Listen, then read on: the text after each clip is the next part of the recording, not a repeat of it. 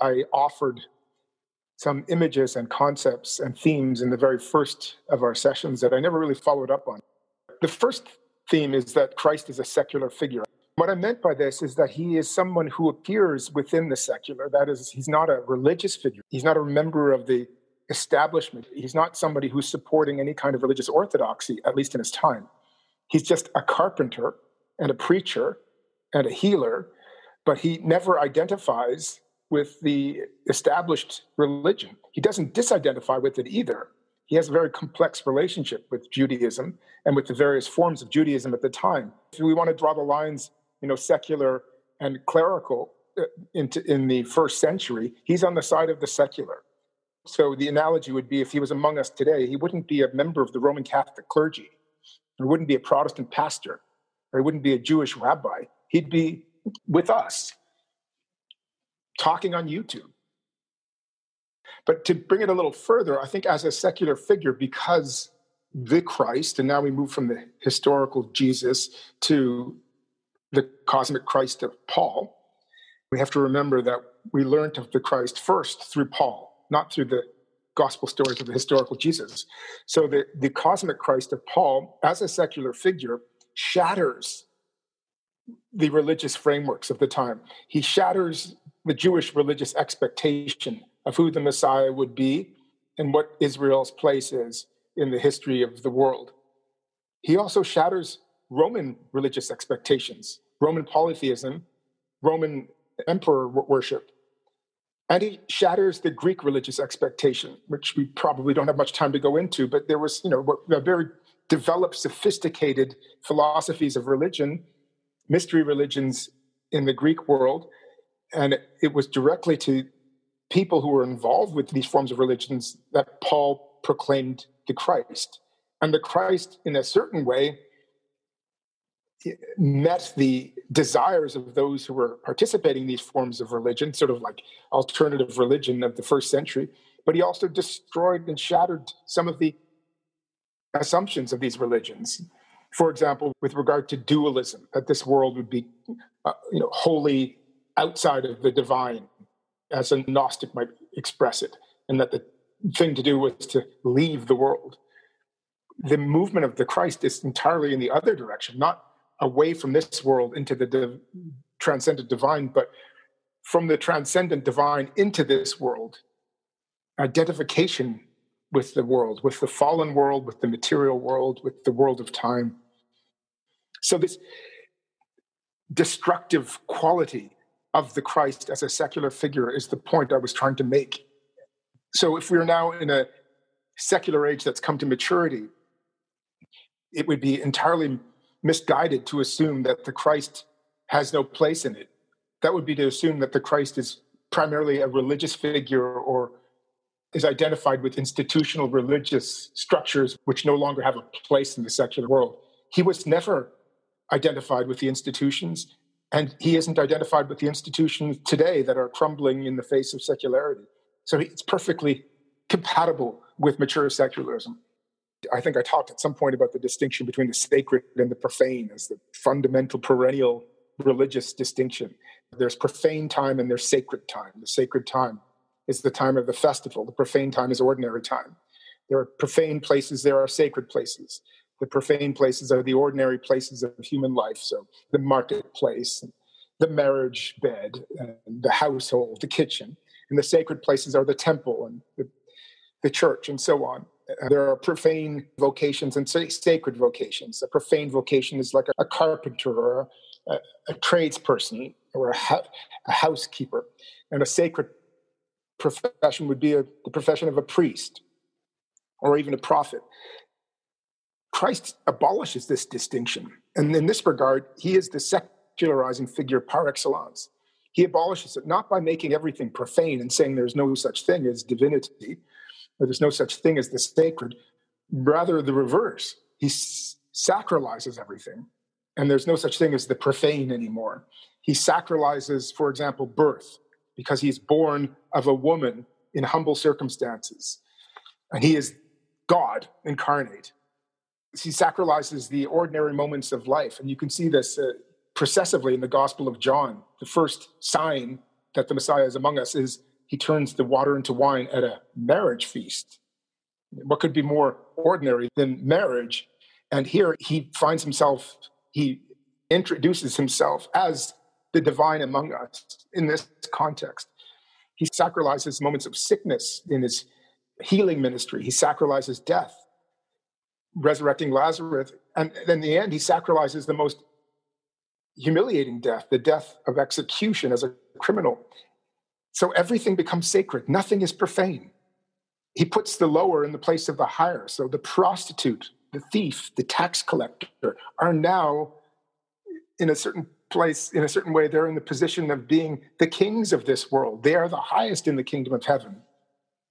And in this way, he shatters the social hierarchy, which was deeply ingrained in ancient culture. He says that this hierarchy doesn't apply, or if, or if you wish to speak of hierarchies, what we call the lowest is what God regards as the highest. Mm. C S Lewis wrote a wonderful book called The Great Divorce, in which a group of c- citizens of hell are t- given a bus trip to heaven to see if they'd like to change their residency. There are various stories about how the individuals on the bus react to the experience of heaven when they get there.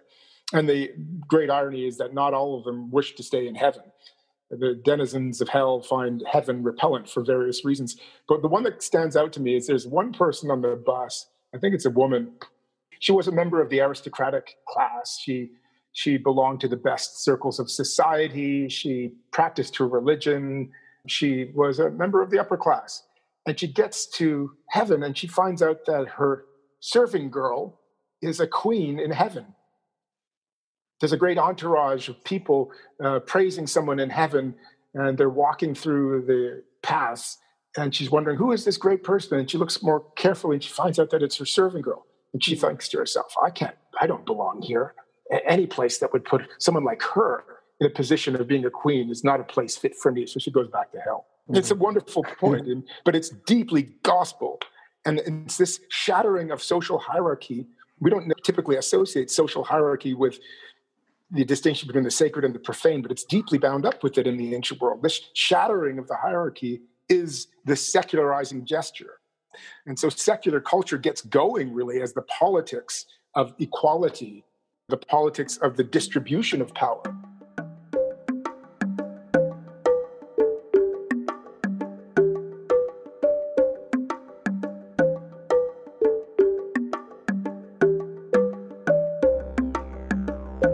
There's another point that we need to touch on too, because I, I see that the whole discussion is going towards the individual.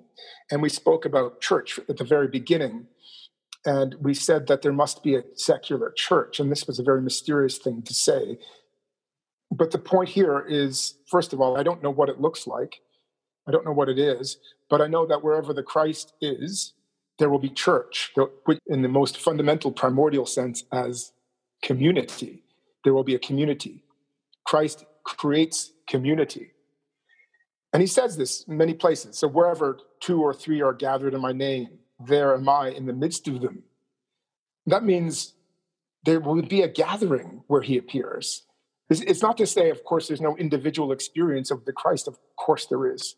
Christ is the great advocate of solitary prayer, and has a special relationship with the Father, which is so intimate that it can hardly be shared with his disciples. And he says, every one of you, each one of you will have this experience. So there's an individual path here. But this individual path, as Kierkegaard puts it, an absolute relationship with the absolute. This individual path does not produce social isolation and individualism. It results in a new form of community. And that's what authentic church is. I haven't read anything from Scripture on this podcast. I've thrown a few things out there, but I would like to read just one passage from Scripture to make the point. And this is from the first letter of John. It's the very first pa- uh, paragraph in this letter. So we're talking about something that was written probably towards the end of the first century. It was there from the beginning. We have heard it. We have seen it with our own eyes. We looked upon it and felt it with our own hands. And it is of this we tell.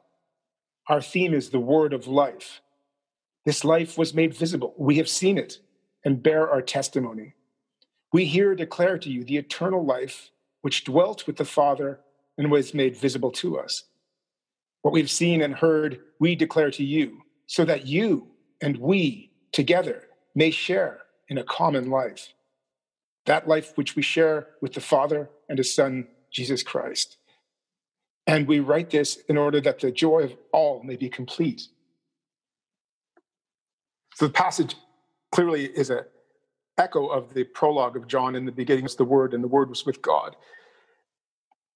Here, the writer expresses it in terms of the word of life, the life that becomes visible in the Christ, and the effect of this life is to establish a common life. This is the point I wanted to make, a common life. The point of the coming was to produce a new form of community. The Word enters into the world, not only so that we should each have a personal, private relationship with him, but so that we should have a new form of relationship with each other. And this new communal life will be not an image of the life of the Trinity, it'll be a continuation of the life of the Trinity. So the, the common life of the Father and the Son and the Holy Spirit will now be broken open such that the human community, redeemed, shall be part of it.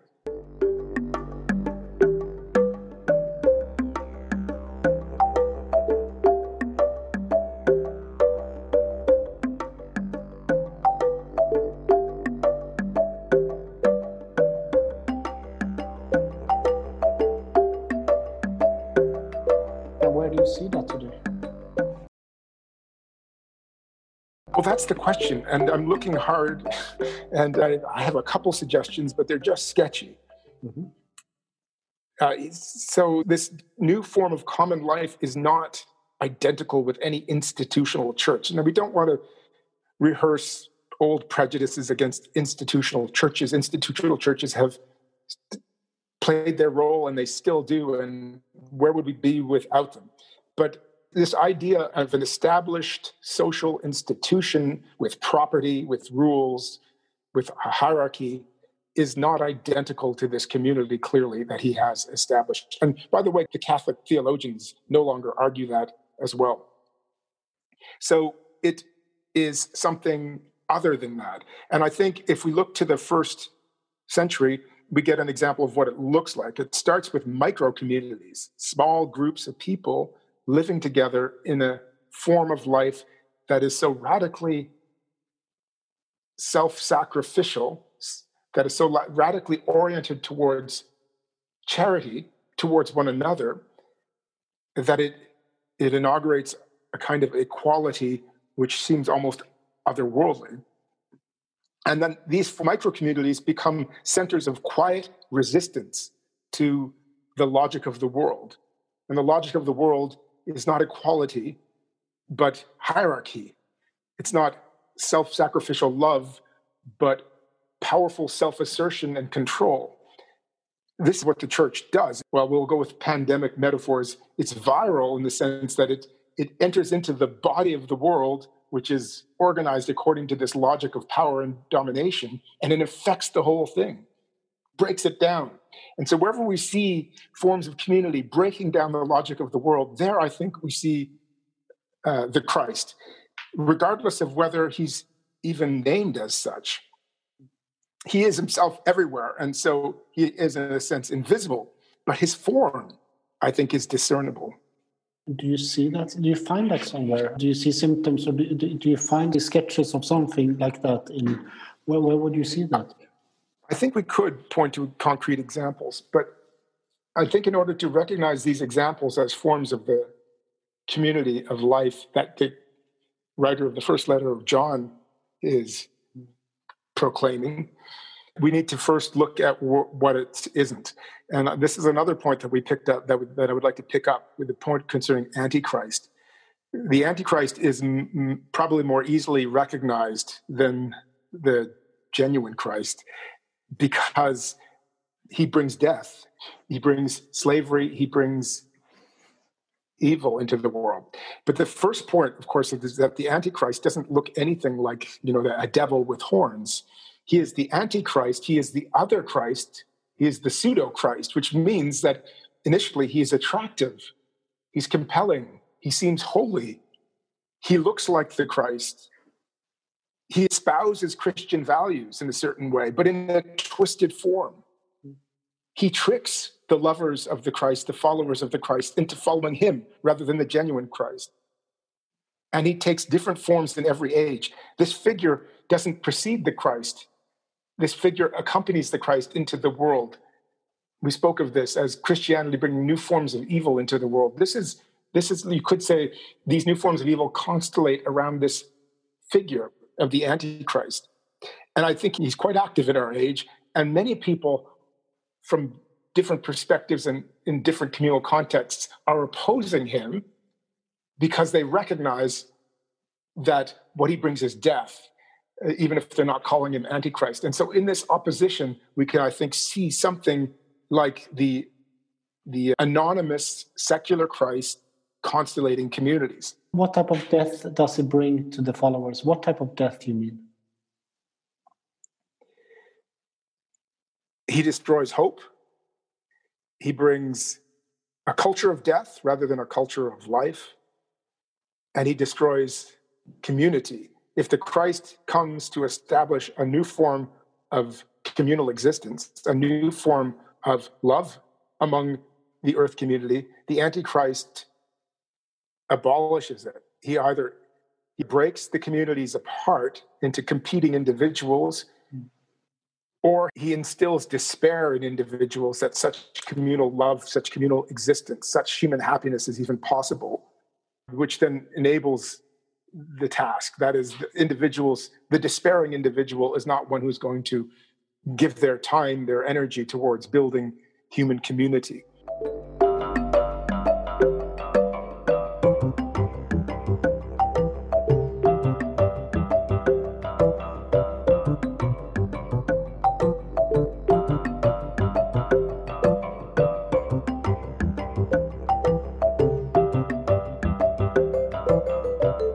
For me, at least, the obvious place to look is in a form of life which is living out of Christian virtues gone mad.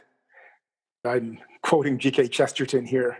Mm. Chesterton writes, "The modern world is full of the old Christian virtues gone mad," because the Antichrist is not going to be working with some materials that have nothing to do with Christianity. He's going to be taking the Christian, something that is properly and originally Christian, and is going to be arranging it in some perverse way that it's going to produce the opposite form of life. It's going to become destructive. Or if we're going to go back to the pandemic uh, metaphor, it's going to be the antiviral that's going to demolish the Christ virus. I know these, these metaphors are all upside down, but I think it's correct because, because what we're talking about in the Christ is something that actually doesn't naturally belong in this world. It, it it actually is experienced as infection in a certain way, but it's the infection that brings life and hope and new forms of community. And so the Antichrist, it attacks the Christ virus. So he's got something of the virus in him. He has to, right? He's got to be matched to it. There's going to be some kind of expression of the Christian virtues. For me, the most obvious place to look is consumerism. Because consumerism is, I think, the ersatz spirituality of the developed world. We can no longer just call it the Western world because now it's gone everywhere. Now that, you know, China, there's a very successful form of Chinese consumerism, which is sweeping across Asia, Indian consumerism. But all these world consumerisms share some very basic commonalities. So what's basic to consumerism Um, is universal in a certain way, like the freedom of the individual to shop, for example, or the emancipation of the individual from any kind of communal context. So they're not answerable to their past, uh, they're not answerable to their to any kind of social context, but they can invent themselves however they wish. And this self-invention is to be pursued not in any kind of metaphysical sense, but in a material sense through shopping. Very simple. For me, consumerism is a spirituality. It's not materialism.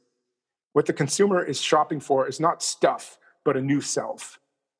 And what they get when they get stuff that brings them a sense of a new self. What they get is a hit of transcendence. And this is the false transcendence. It's a false transcendence because it's not a genuine transcendence, but it gives us a kind of sugar rush of having transcended our present state of existence and moved into something higher. What we see here, and we see this in the successful marketing of any product, is an appeal of the marketer to an authentically religious desire in the individual, a religious desire, a desire for transformation, a desire for the new, a, a desire for freedom. Transformation through clever marketing becomes an insatiable need for self-variation. What they're shopping for is a new self. We're just getting variations on the same, but it has to be marketed in such a way as to give a kind of eschatological experience of the new. And that's precisely what the Christ promised. He said, all things shall be made new. He pointed our attention away from the past, either, you know, the romantic past, the past that we were attached to, or even the cynical nihilistic past, which was much more the attitude of the ancient world, that the past just brings back over and over again forms of evil and tyranny that we cannot emancipate ourselves from. But Christ says, no, this shall all end and something new will begin. You are made for the future. You are made for joy, a joy that has never yet been on the earth. And now you, you need to live for the future. So this future-oriented existence I take to be one of the most essential psychological features, you could say, of Christianity. And it's manifestly missing in many other traditions. So this desire for the new is faith, hope, and love, and it becomes twisted into a desire for, a, or a consumer craving for novelty, for endless variation, or as one author put it, the cycle of desire, acquisition, use, disillusionment, and renewed desire. This endless cycle of consumption.